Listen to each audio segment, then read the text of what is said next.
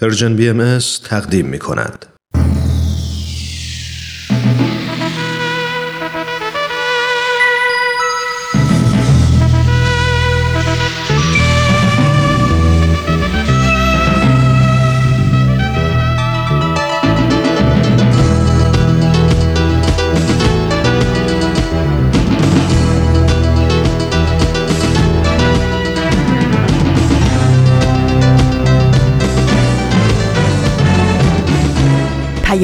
دوست.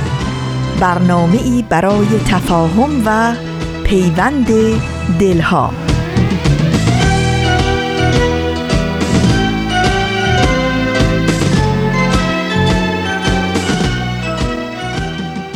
با گرمترین درودها و بهترین آرزوها از افقهای دور و نزدیک به یکایک شما شنوندگان عزیز رادیو پیام دوست.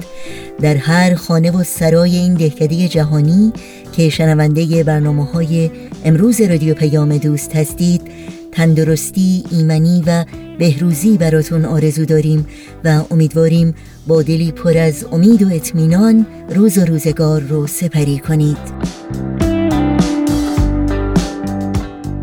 و در ششمین روز از ایام عید اعظم رزوان عید گل سلطان عیاد هستیم و جا داره تا این خجست ایام رو به همه پیروان آین باهایی در سراسر جهان صمیمانه تبریک بگیم.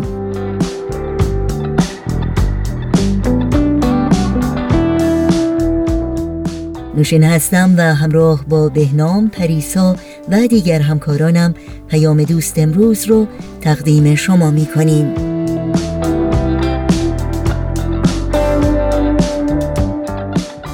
شنبه ششم اردیبهشت ماه از بهار 1399 خورشیدی برابر با 25 ماه آوریل 2020 میلادی رو درگاه شمار ورق می‌زنیم.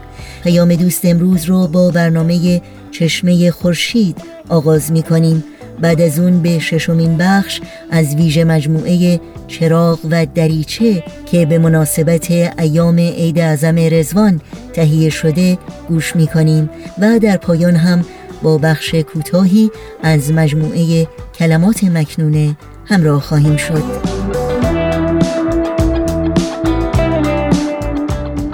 امیدواریم در طی ساعت پیش رو با ما همراه باشید و از شنیدن برنامه های امروز رادیو پیام دوست لذت ببرید.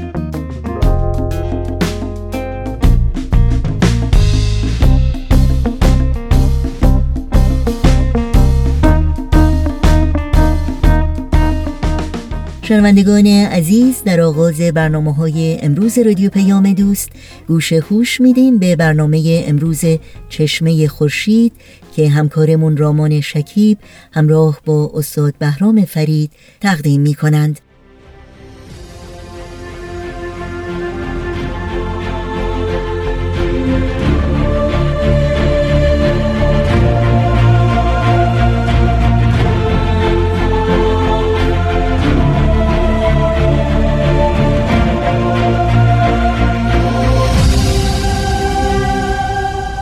چشمه خورشید. نگاهی به آثار حضرت با.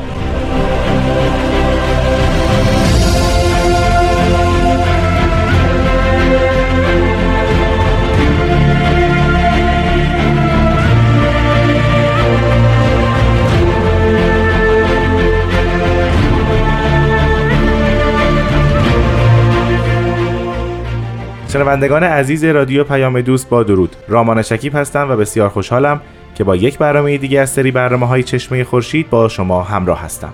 مثل همیشه در این برنامه ها جناب استاد بهرام فرید ما رو یاوری می‌کنن تا آثار حضرت باب رو بهتر بشناسیم و همینطور در این برنامه اونها رو به شما معرفی کنیم و توضیح مختصری در مورد هر کدوم بدیم.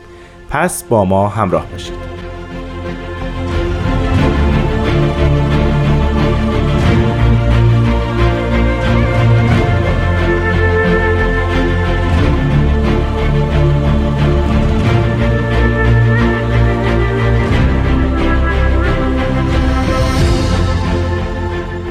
جناب فرید وقت شما بخیر. بسیار خوش اومدید. وقتی شما و شنوندگان بسیار نازنین و فرهیخته به خیر باشه و منم بسیار مسرورم که در خدمتتون هستم. خواهش می‌کنم.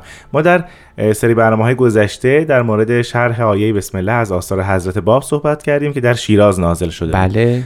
به شخصه خیلی علاقه داشتم بیشتر در مورد این اثر صحبت کنیم. منتها چون نه وقت برنامه اجازه میده نه این برنامه مختص به اون اثر فقط. درست میشه و تهیه میشه ما پس از این اثر میگذریم و به یکی دیگه از توقیات حضرت باب در این برنامه خواهیم پرداخت.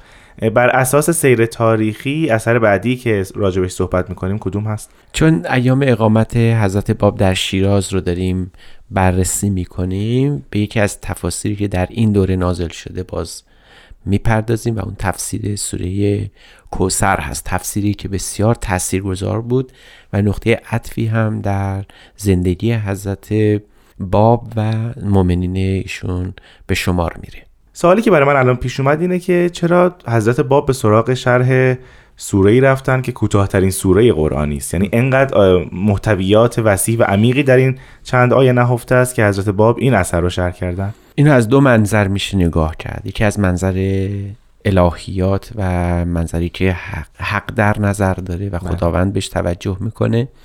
در اینجا ما امکان بررسی چنین قضیه رو نداریم و می‌تونیم بگیم که بله محتوای باطنی سوره اینقدر عمیق بوده که یکی از پیامبران خدا به اسم حضرت باب اقدام کرده در تفسیر این سوره اما از بله. نظر تاریخی که نگاه می‌کنیم این در واقع تفسیر سوره کوسر به خواهش فردی از مؤمنین حضرت باب یعنی سید یحیای دارابی مشهور و ملقب به وحید اکبر نازل شده بر همین ما باید بریم در بستر تاریخی این رو مطالعه کنیم و بررسی کنیم که چرا یه همچین درخواستی از جانب او صورت گرفته و حضرت پا بهش پرداختن. اگر از این منظر وارد بشیم و بگیم که جریان وحید اکبر چی بوده جناب دارابی برای چی آمده اینجا باید در بد ورود به خاندان او توجه کنیم. و اگر موافق باشید با پدر او که سید جعفر کشفی دارابی هست بله. نکاتی رو خدمت شما و شنوندگان عزیز عرض کنم. بله سید جعفر یکی از علمای تراز اول ایران محسوب میشه. به دو علت بسیار بسیار مهمه و ما باید به او توجه کنیم که شخصیتی است از بین علما که نقش کلیدی در حیات سیاسی و سلطنت قاجار ایفا می‌کنه. او تنها کسی است که به طور مستقیم و بدون هیچ پرده پوشی و هیچ مطامعی از مرجعیت سلاطین قاجار دفاع کرده. یعنی مشروعیت پادشاهان قاجار رو او به اونها بخشیده. بله. و از اونها دفاع می‌کرد. و محمد شاه که در اون زمان سلطنت داشت ارادت بسیار زیادی نسبت به سید جعفر یعنی پدر سید یحیای دارابی داره. از سوی دیگه سید جعفر مدعی کشف و شهوده. یعنی به این معنا که در آثار خودش ادعا می‌کنه که به مقامی از درجه صفای قلب و پاکی زمیر رسیده بله. که می‌تونه بسیاری از حقایق رو مشهود و بالمشافهه ببینه یعنی مدعی یک مقام عرفانی بلنده و در کتابهای خودش مثل سنابرق به این قضیه پرداخته که حتی به دیدار اولیای الهی در ملکوت خدا نائل شده و از این رو بود که چهره برجسته او و شخصیت شخیص او در بین افا زبان زد بود و رایج بود. و حضرت باب در اولین اثر خودشون بعد از اظهار ام یعنی تفسیر سوره یوسف مشهور به قیوم الاسما بله. همونطور که قبلا هم به بررسیش پرداختیم به خود شخصیت سید جعفر اشاره میفرمند و نام او رو در تفسیر قیوم الاسما یاد می‌کنن به همین خاطر که ای جعفر علوی تو میدانی در عالم مشاهده که به میزان حق و حقیقت رسیدی می‌تونی حق رو توضیح کنی و اگر این چنین هست تو الان باید بدونی که ظهور الهی واقع شده پیامبر خدا آمده وحی الهی نازل شده شریعت الله داره القا میشه و از او توقع داشتن که عکس عملی نشون بده نسبت به ظهور حضرت باب پس این حضرت باب تایید میفرمایند این مقام کشف و شهودی که سید جعفر مدعیش بود؟ حتی اگر هم تایید نکرده باشن در با بررسی این اثر متوجه میشیم که به جنبه مرجعیت او توجه بله. می‌کنن یعنی به مخاطب خودشون میفهمونن که یه شخصیت بسیار مهمی وجود داره به اسم سید جعفر کشفی که تأثیر گذاره و او الان موظف مکلفه که در قبال حضرت اعلی در قبال حضرت باب موقعی رو اتخاذ کنه بله. موضع خودش رو روشن کنه بعدها که حضرت باب تشریف می‌برن برای حج و بر میگردن محمد شاه اه، متوجه این هیجانات در مملکت خودش میشه و می‌فهمه که نهضت حضرت باب داره به سرعت داره شیوع پیدا می‌کنه. در فکر چاره است و پر پیداست. یکی از بزرگترین مشاوران خودش که می‌تونه باهاش به صورت کاملا معتمد و موثق به او ارجاع کنه به او مراجعه کنه و مشورت بخواد البته سید جعفر در میون اولاد و احفاد سید جعفر خب یکی از اونها خیلی برجسته است. و اون کسی نیست جز سید یحیی. باز سید یحیی در میان فرزندان سید جعفر کسی است که به علم تقوا و حیات روحانی بسیار مشهوره و از مطامع دنیوی دوره.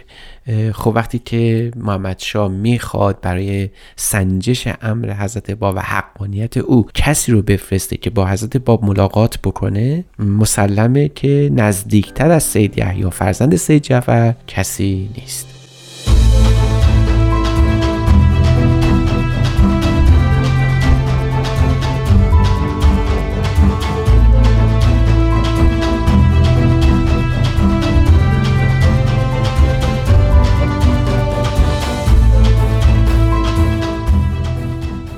شنوندگان عزیز به برنامه چشمه خورشید گوش می‌دید. جناب فرید شما پیش از استراحت فرمودید که محمد شاه برای تعیین صحت و سقم ظهور حضرت باب بله. یکی از معتمدین خودش رو می‌خواسته بفرسته برای تحقیق بله. اه، سوال اینجاست چرا فرزند سید جعفر باید بره چرا خود سید جعفر نمیره برای تحقیق که ادعای حضرت باب چیست برای اینکه در حقیقت افرادی نظیر سید جعفر که مرجعیت عامه دارن هرگز حاضر نبودن که ریاست خودشون رو به خطر بندازن که بخواهن با قدوم خودشون مشرف بشن به حضور کسی که احوال او معلوم نیست. یعنی معلوم نیست که او بر حق است یا از نظر این علما. بر همین ما حجت زنجانی هم همین اتفاق برای او افتاده یعنی وقتی حجت زنجانی هم به اون مراجعه می‌کنن که باب کیه و یا امرش درسته دو نفر از شاگردان خودش رو حضور حضرت باب میفرسته که اونها هر دو مؤمن میشن و پیغام میدن که اینقدر این شخصیت جذابه و وحی الهی اینقدر پرکششه که ما اصلا دیگه به پیش تو باز بله. نمیگردیم پس همین اون تقریبا میشه گفت یک شیوه رفتاری تمام مؤمنان یا مراجع قدرت در زمان حضرت باب محسوب می شده به هر تقدیر یحیای دارابی عزیمت می‌کنه با مشاوره ای که از شاه می‌گیره عزیمت می‌کنه به سوی شیراز. جالب اینه که محمد شاه هم خرج راه رو به اون میده میگن 100 تومان بهش داده بود و یه شمشیر هم بهش عطا می‌کنه که شمشیر سلطانی بوده. یحیی برای اون بوده که من با این شمشیر حضور باب میرم. اگه امرش برحق نباشه و کذب باشه همونجا با این شمشیر او رو خلاص می‌کنم و اگر برحق باشه با همین شمشیر به دفاع از او خواهم پرداخت. علا ایو حال سید یحیی با این نیت میره و با این که در مشورت پدر بوده به پدر هم نکته رو میرسونه که من برای این کار مهم دارم مراجعه می‌کنم. سید یحیی در آخرین ماه های اقامت حضرت باب در شیراز وارد شیراز میشه. و چون حضرت باب در اون موقع در حصر خانگی بودن امکان ملاقات سریح با حضرت باب فراهم نبوده. حتی برای فرستاده سلطان؟ حتی برای فرستاده سلطان. چون می‌دونستن که حکمت اقتضا نمی‌کنه و و داروغه شهر حاکم شهر شیراز خیلی مراقب بوده که این ملاقات با مؤمنان با حضرت باب صورت نگیره. خب وقتی که یحیی وارد شیراز میشه یکی از دوستان بسیار قدیم خودش رو می‌بینه و اون سید جواد کربلایی است. و البته مولا عبدالکریم قزوینی و اینها هم بودن. وقتی با اونها مراوده می‌کنه به اون میرسونن که امکان ملاقات با باب فقط شبانه صورت می‌گیره و اون هم به طریقی که اون موقع تدارک دیده شده بوده. در نهایت حکمت سید یحیی به پیش حضرت باب میره. اینجا ما بعد در تاریخ یک تصحیح انجام بدیم. چون برخی از مورخین باهایی نوشتن که سید یحیی در سه شب ملاقات بله، کرد بله. و بعد از سه شب متحول شد و ایمان خودش تکمیل شد. این تقریبا خلاصه است از اقامت سید یحیی در شیراز و در حضور حضرت باب در حقیقت سید یحیی چند ماه اونجا اقامت کرد و به تدریج مشرف می شده. البته در ایامی که به حضور حضرت باب می رسیده سوالات مختلفی می کرده. ما اینو می‌تونیم در گزارش خود سید یحیی که مکتوب هست مشاهده بکنیم چون خوشبختانه خود او می نویسه که در چه مقاطعی از تاریخ وارد شیراز شد چه مقطعی از شیراز خارج شده. و حتی در خود آثار حضرت باب میشه مشاهده کرد که چندین بار سید در محضر ایشون بوده و آثار نه تنها سوره کوثر آثار دیگری هم خطاب به خود سید یحیی نازل شده. یعنی میشه گفت در ماههای بین اردیبهشت تا اواخر تیر ماه سید یحیی در شیراز بوده. حتی می‌دونیم در مجلس حضور ایشون در پیش حضرت باب. مثلا چای میل میفرمودن انگور میخوردن و اینها نشون میده که فصلی که سید یحیی در اونجا حاضر بوده چه فصلیه و چقدر هم طولانی بوده. از این روز که ما متوجهیم که سید یحیی کاملا با دقت کامل به تمام جزئیات امر حضرت باب و دین او و وحی او پرداخته و بررسی سرسری و خیلی آمیانه از قضیه نداشته. حضرت باب در خلال آثار خودشون به همین تفسیر سوره کوثر بارها اشاره می‌کنن. برای من خیلی جالب بود که پیش از این سید یحیی هیچ پیش زمینه فکری برای خودش نساخته بود. یعنی گفته بود اگر حقیقت بود دفاع می‌کنم و اگر نبود به مقابله برمیخیزم. یعنی بله. نشون میده که بر اثر حرف مردم عامه و علمای دیگر نرفته بود برای سوال و تحقیق کردن. حالا علت البته خیلی مهمه. اون می‌دید که کسانی که به باب مومن شدن آدم های بی ارزش و کمبهایی نیستند بله. یه طبقی از علما خود سید جواد یکی از مشهورترین افراد در اه، حوزه درس سید کاظم رشتی بوده. ملا حسین رو خب می‌دیدن میشناختن.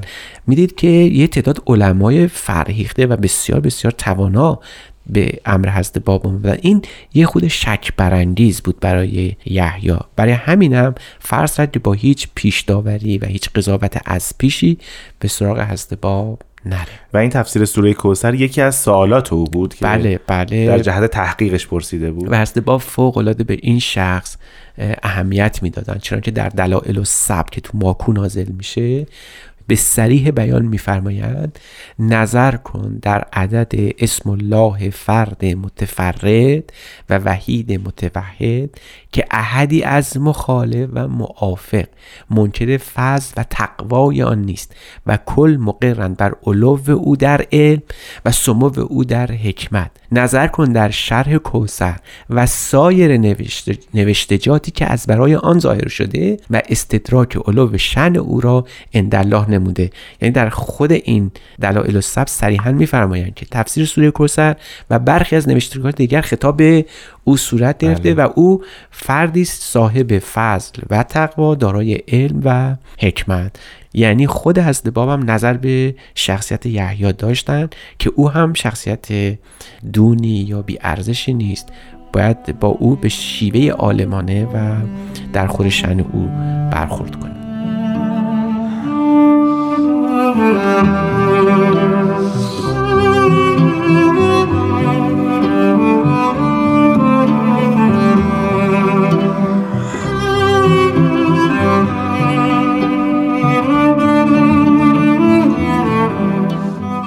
استاد من خیلی دوست دارم از کیفیت ملاقات های سید یحیی دارابی و حضرت باب بیشتر بدونم. اینکه چطور این ملاقات ها شکل می گرفته چون فرمودین تحت تدابیر شهید امنیتی حضرت باب قرار داشتن. بله همینطور خیلی دوستم بدونم چطوری همدیگر می‌دیدن کجا آیا خصوصی بوده یا در جمع جمعی بوده که بقیه مؤمنین و احباب هم حاضر بودن. در واقع منزل حضرت باب منزل مسکونیشون به شدت تحت نظر بوده و همیشه مراقب بودن که مبادا کسی آمد و شد داشته باشه رفت آمدی صورت بگیره. برای همین از منزل جوار منزل حضرت باب یه نقبی زده بودن که منزل خود خاله اعظم محسوب می شده از این نقبی که اونجا زده شده بوده مؤمنین می‌رفتن و می اومدن به عبارت دیگه از ظاهر رفت آمدی صورت نمی‌گیره ولی در واقع شبها این محفل در محضر حضرت باب همیشه پر از آدم ها و مؤمنین و کسانی که در جستجوی کشف حقیقت بودن باز بوده و صورت می گرفته جالب سید ایام یکی از اونایی است که با به دلالت یکی از این مؤمنین اون شبها مشرف می شده در ابتدا همراه یکی دو نفر بوده بعد که تقاضای ملاقات خصوصی می‌کنه حضرت باب او اجازه میدن چند جلسه در محضر ایشون حاضر بشن. حضرت باب به او احترام بسیار زیادی می‌ذارن. حتی در برخی از حکایات نقل هست که به او توصیه می‌کنن که حد ادب رو نگه داشت چون می‌دونید یکی از شیوه های علمای شیعی تحقیر و تزلیلش مخاطب خودشه. بله. و علرخصوص اگر کسی مدعی علم باشه این تحقیر و استهزا دو صد چندان میشه. به او توصیه می‌کنن یه خود مراقب این رفتار خودش باشه. و حتی بهش توصیه می‌کنن که اگر هست باب به تو با چهره بشاش روبرو شدن بدون که نظر لطف و عنایت به تو و شاید مؤمن بشی. و اون تو همون جلسه اول می‌بینه که حضرت باب خیلی با مدارا و بشاشت با او برخورد می‌کنن. دستش میاد یه خود جبهه بگیره اتفاقا. در مقابل حضرت باب ولی در جلسات بعدی متوجه میشه که حضرت باب امرش زیاد امر آسانی نیست که بشه به راحتی از او گذشت و شیوه علمی برخورد با حضرت رو حضرت باب رو پیش می‌گیره و شروع می‌کنه به سوالات متعدد کردن. حضرت باب در آثار خودشون از شیوه برخورد خودشون با سید یحیی یاد کردن به این معنا که یحیی الان پیش من نشسته و حتی در شرح یک مفهوم فهمم مثلا همین لیوان همین استکان چایی که پیش تو هست یعنی معلوم بوده که در حین نزول آیات شاید او. تا بله حاضر بوده. بله. و حتی بهش لطف کردن چای هم دادن. یا در یه جای دیگه صحبت از میل یعنی تعارف به خوردن انگور برای او اه، مطرح شده. سید یحیی هم حد ادب رو در نهایت نگه می داشته چنان که وقتی هم خواهش می‌کنه تفسیر سوره کوثر نوشته بشه اون رو در یک صفحه کاغذ بسیار کوچک عریضه خودش رو می نویسه و تقدیم حضرت باب می‌کنه. حالا این از کجا می‌دونیم؟ از اینکه وقتی به خود تفسیر سوره کوثر مراجعه می‌کنیم حضرت باب عین عریضه او رو در خود تفسیر سوره کوثر نقل فرمودن که میفرمایند که یحیی از ما به این عریضه که در زیر میاد خواهش کرده که ما براش تفسیر سوره کوثر بنویسیم. و این عریضه اوست. وقتی عریضه تموم میشه که چند سطر هم بیشتر نیست و حالا که این عریضه رسید ما جواب او رو خواهیم داد و جواب از این حیثه که در جلسات دیگه به اختصار به او خواهیم پرداخت. خیلی ممنونم از شما جناب فرید. ما در جلسه آینده در مورد خود این اثر با هم صحبت خواهیم کرد. بله در خدمتون هستم. ممنونم. شنوندگان عزیز از شما هم بسیار سپاسگزارم که این هفته با ما همراه بودید. تا برنامه بعد خدا نگهدار.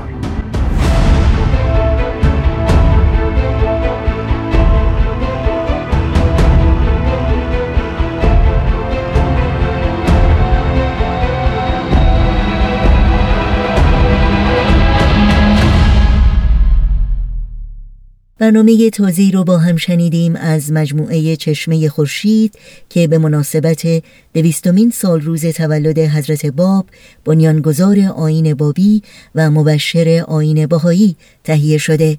با ما همراه بمونید چون بعد از قطعه موسیقی برنامه های امروز رادیو پیام دوست رو ادامه میدیم.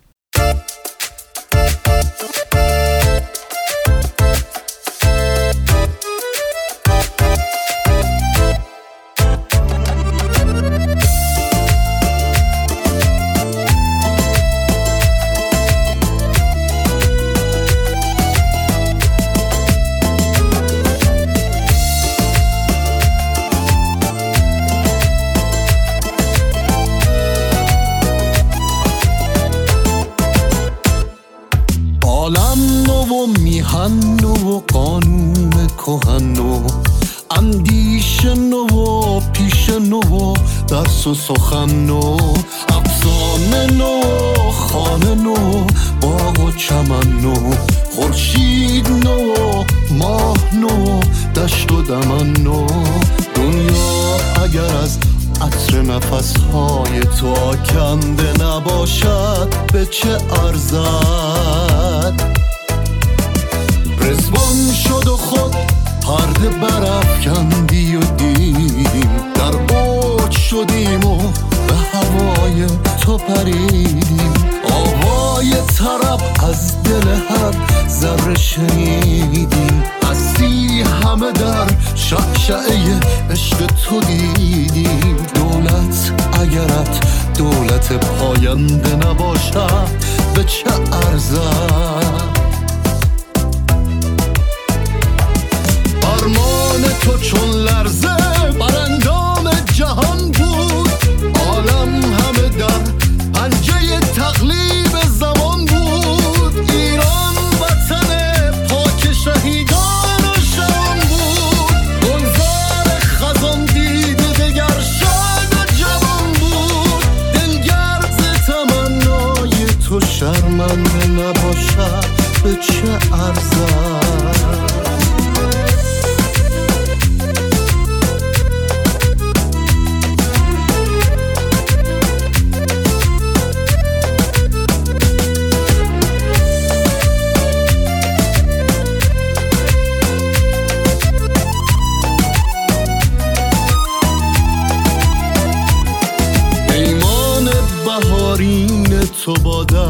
چه گوید؟ گلهای شقایق دگر از سنگ بروید. عاشق گل امید ز دست تو ببوید باران تو خونابه ز رخسار بشوید. این منچه اگر بر لب او خنده نباشد به چه ارزد؟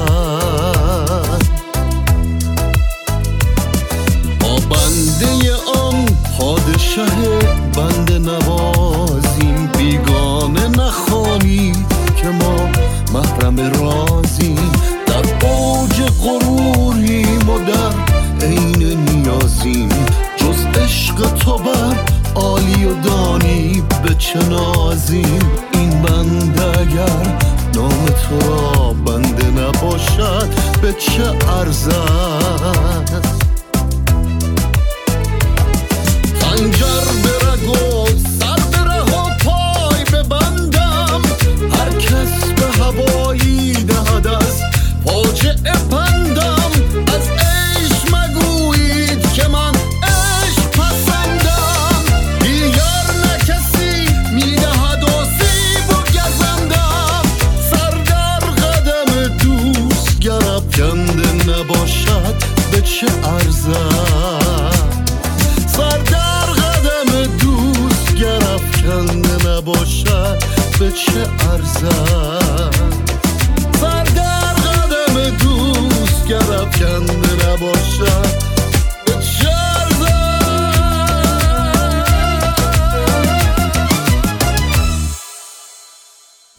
رادیو پیام دوست همراه هستید. در این ششمین روز عید اعظم رزوان، عید گل، سلطان اعیاد، ششمین بخش از ویژه مجموعه چراغ و دریچه رو با هم میشنویم که ما رو با بخشهایی از پاره از پیامهای بیت العدل آشنا می‌کنه. با هم بشنویم.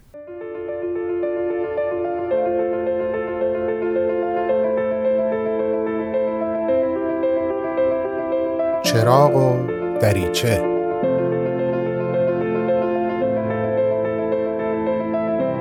سلام. به ششمین ویژه برنامه چراغ و دریچه خوش آمدید. من تو این قسمت راجع به پیام رزوان 2018 بیت الاعظم با شما گفتگو می‌کنم. این پیام حقیقتا مثل یک عیدی بزرگ میمونه.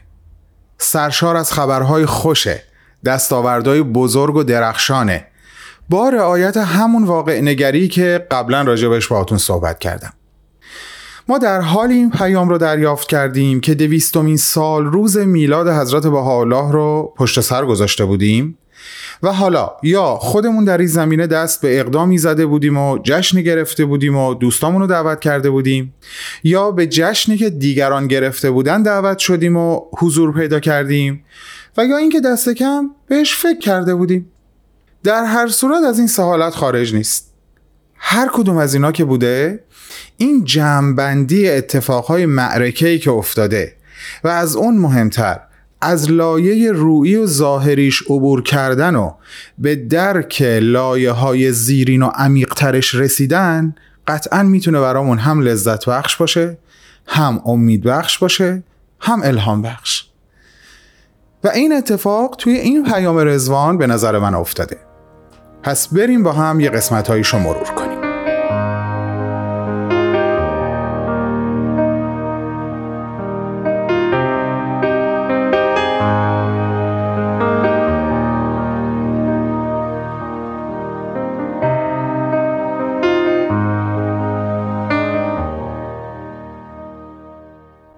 همون ابتدای پیام تو همون پاراگراف اول اینطور بیان می‌کنن که بعد از پشت سر گذاشتن این سال یعنی همین دیویستمین سال روز میلاد حضرت بهاءالله جامعه جهانی بهایی امروز دیگه اون جامعه قبل از این سال نیست.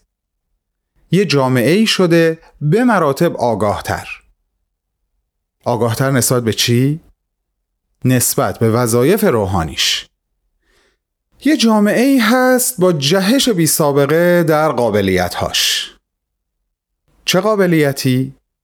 قابلیت برای جلب کردن دوستان و آشنایان به حیات جمعی خودشون جامعه ای شده الهام بخش در ارتباط با فعالیت های متحد در محله ها و دهکده ها و حالا خیلی بهتر از قبل می‌تونه حقایق روحانی رو در اقدامات عملی و هایدار به خوبی نشون بده یعنی حالا دیگه اون حقایق روحانی یه سری مفاهیم انتظاعی زیبا و شاعرانه و دور از واقعیت نیستن. بلکه انگار ما با آلیاژ قوی و محکمی روبرو هستیم و بهش دست پیدا کردیم که از تلفیق دو عنصر حقیقت و واقعیت به وجود اومده. انگاری روح یک معنا در جسم یک واژه حلول کنه و ما بتونیم ازش استفاده عملی بکنیم. یعنی بتونیم یک مفهوم رو باهاش منتقل کنیم. بعد از بیان این مطالب که من مضمونش رو براتون گفتم و البته اینم بگم که این مثال واژه و آلیاژ از خود من بود نه در متن پیام به عبارتی می‌رسیم که میگه از همه مهمتر. پس با رعایت احترام این عبارت اجازه بدین جملات بعد از اون رو یعنی جملات بعد از از همه مهمتر رو عینا از رو براتون بخونم.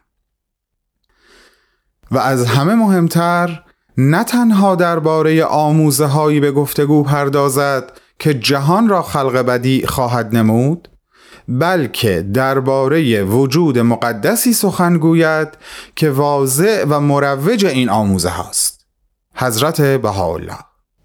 شرح حیات و مصائب وارده بر آن وجود مبارک توسط بزرگ سالان، جوانان و کودکان و به زبانهای گوناگون بر قلوب بیشماری اثر گذاشت. برخی به تحقیق بیشتر در امر الهی پرداختند بعضی تعهد به همکاری نمودند و بسیاری موفق به اظهار ایمان شدند ای عاشقان ای عاشقان دل را چراغانی کنی. ای می فروشان شهر را انگور مهمانی کنی. معشوق من بکشوده در روی گدای خانش تا سرکشم من جرعی از ساغر و پیمانش و رقص است و طرب مطرب نوایی ساز کن. در مقدم او بهترین تصنیف را باز کن. مجنون بوی لیلیم در کوی او جایم کنی. همچون غلام خانش زنجیر در پایم کنی. ای عاشقان ای عاشقان دل را چراغانی کنی. ای می فروشان شهر را انگور مهمانی کنی. معشوق من بکشوده در روی گدای خانش تا سرکشم من جرعی یه مثال هندسی که موضوع رو خیلی خوب روشن می‌کنه دلم می‌خواد باهاتون در میون بذارم. چندین دایره متحد المرکز رو توی ذهنتون یا حتی روی کاغذ ترسیم کنین؟ شبیه به دایره هایی که روی آب آب مثلا یه دریاچه تشکیل میشه وقتی یه قلب سنگ رو توش میندازیم. یا حتی با قطرات بارون هم این اتفاق میفته و این دوایر متحد المرکز شکل می‌گیرن. هرچی اون دایره به مرکز نزدیکتر باشه طبیعتا کوچیکتره هرچی از مرکز دورتر باشه بزرگتر. حالا شما اون مرکز همه این دایره ها رو حضرت بهاءالله در نظر بگیرین و همه انسان ها رو در درون این دایره ها. هر روز هر کدوم از آدم ها هر کدوم از ماها می‌تونن و می‌تونیم در جایی از یکی از این دوایر قرار داشته باشیم. همه همه تلاش جامعه بهایی در کنار دوستان غیر بهاییشون که در همین زمینه ها فعالیت می‌کنن با دنبال کردن راهی که بیت العدل اونو ترسیم می‌کنن و جلوی پای ما می‌ذارن این هست که هر یک نفر از جایی که هست تو هر دایره ای که حضور داره به سمت دایره های نزدیکتر به مرکز ره سپار بشه. حالا برگردیم به جمله یا جملات پایانی پاراگرافی که از رو براتون خوندم. برخی به تحقیق بیشتر در امر الهی پرداختند بعضی تعهد به همکاری نمودند و بسیاری موفق به اظهار ایمان شدند. همین حرکت از سمت دایره های دورتر از مرکز به سمت دایره های نزدیکتر رو احساس نمی کنیم؟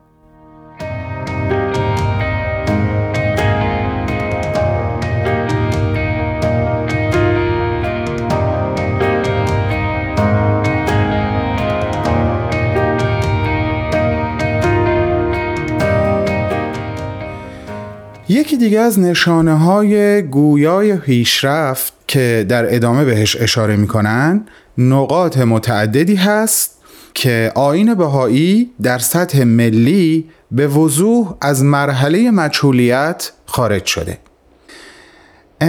این جمله منو یاد یکی از بیانات حضرت ولی امرالله یعنی اولین و تنها ولی امر آین بهایی انداخت که البته نمی‌تونم خیلی به حافظم اعتماد بکنم اما اینطور خاطرم هست که هفت مرحله رو تعیین کردند که همه کشورهای دنیا همه ملل همه دول در ارتباط با آین بهایی از این هفت مرحله عبور خواهند کرد. اولیش مجهولیت دومیش مظلومیت و مقهوریت. بقیهش واقعا الان درست خاطرم نیست چون بحث ما هم در این زمینه نیست. خیلی ادامش نمیدم. فقط می‌خواستم بگم این اولین مرحله از اون مراحل هفتگانه هست و خب اینکه تعداد زیادی از نقاط دنیا اونم در سطح ملی از این مرحله مچولیت عبور کردن خب واقعا گوارای وجودمون این طعم شیرینش خیلی خیلی شنیدنیه این خبر. در ادامه میگن در بین رؤسای دول و رهبران فکری کسانی بودند که علنا اعلام کردند و تأکید کردند که جهان نیازمند بینش حضرت بهاءالله است. تلاش های جامعه باهایی رو ستودند و تأکید کردند که باید گسترش پیدا بکنه. به یک نکته شادی آفرین دیگه هم اشاره می‌کنن. یعنی دقیقا همین صفت رو میدن به نکته بعدی. که این فقط بهایی ها نبودن که نام حضرت الله رو با اشتیاق گرامی داشتن و دویستمین سال روز میلادش رو جشن گرفتن. بلکه خیلی از این گرامی داشتن ها و جشن گرفتن ها ورای جامعه بهایی اتفاق افتاد.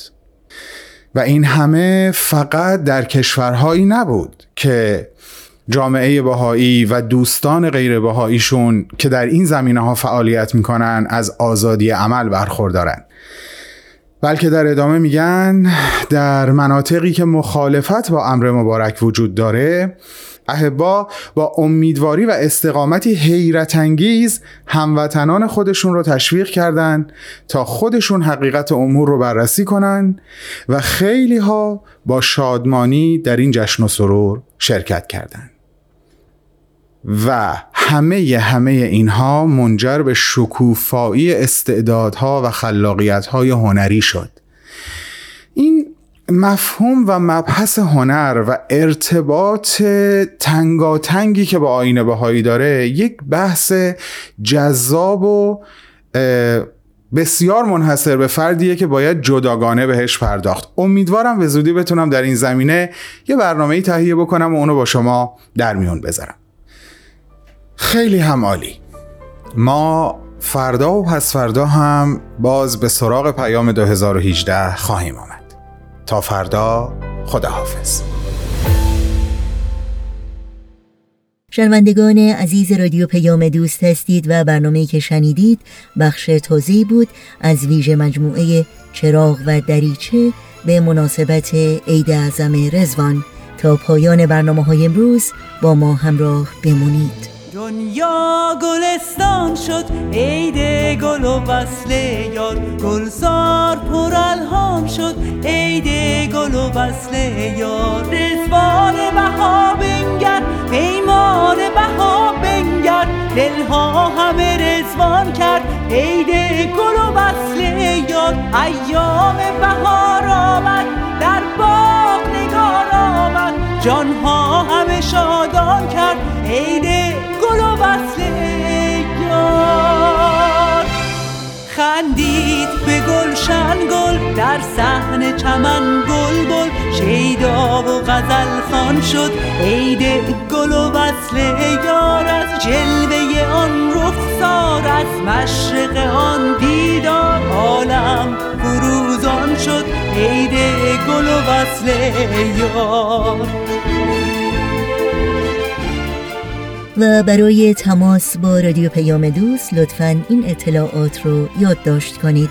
آدرس ایمیل ما هست info at persianbms.org شماره تلفن ما 001 703 671 828 828 در شبکه های اجتماعی ما رو زیر اسم ام دنبال بکنید. و در پیام رسان تلگرام با آدرس at Persian BMS contact با ما در تماس باشید. عید رزوان شد نسیم نو بهار جان رسید. مرغ جان را زین بهاران نوبت الحان رسید. جلوه گر شد طلعت محبوب امکان در جهان. بر سریر ملک جان ها شاه ملک جان رسید.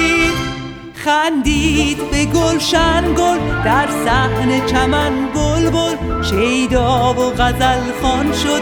عید گل و وصل یار از جلوه آن رخسار از مشرق آن دیدار عالم فروزان شد. عید گل و وصل یار. در این ساعت از شما همراهان خوب رادیو پیام دوست دعوت می کنم تا به برنامه کوتاهی از مجموعه کلمات مکنونه از آثار حضرت بهاءالله توجه کنید.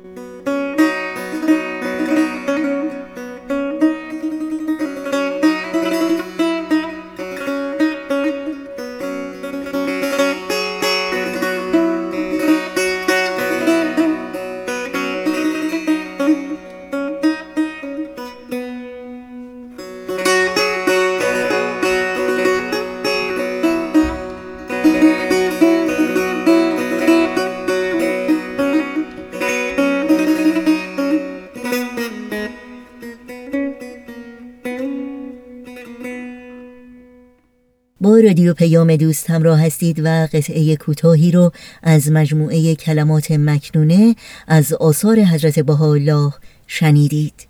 برنامه های این شنبه رادیو پیام دوست هم در همین جا به پایان می‌رسه. همراه با بهنام مسئول فنی پریسا ویراستار و تنظیم کننده پیام دوست امروز و البته تمامی همکارانمون در رادیو پیام دوست از همراهی شما سپاس گذاریم و در این ایام مبارک عید اعظم رزوان برای سلامت و ایمنی همه شما دعا می کنیم و شما رو به خدا می سپاریم. تا روزی دیگر و برنامه دیگر شاد و پاینده و پیروز باشید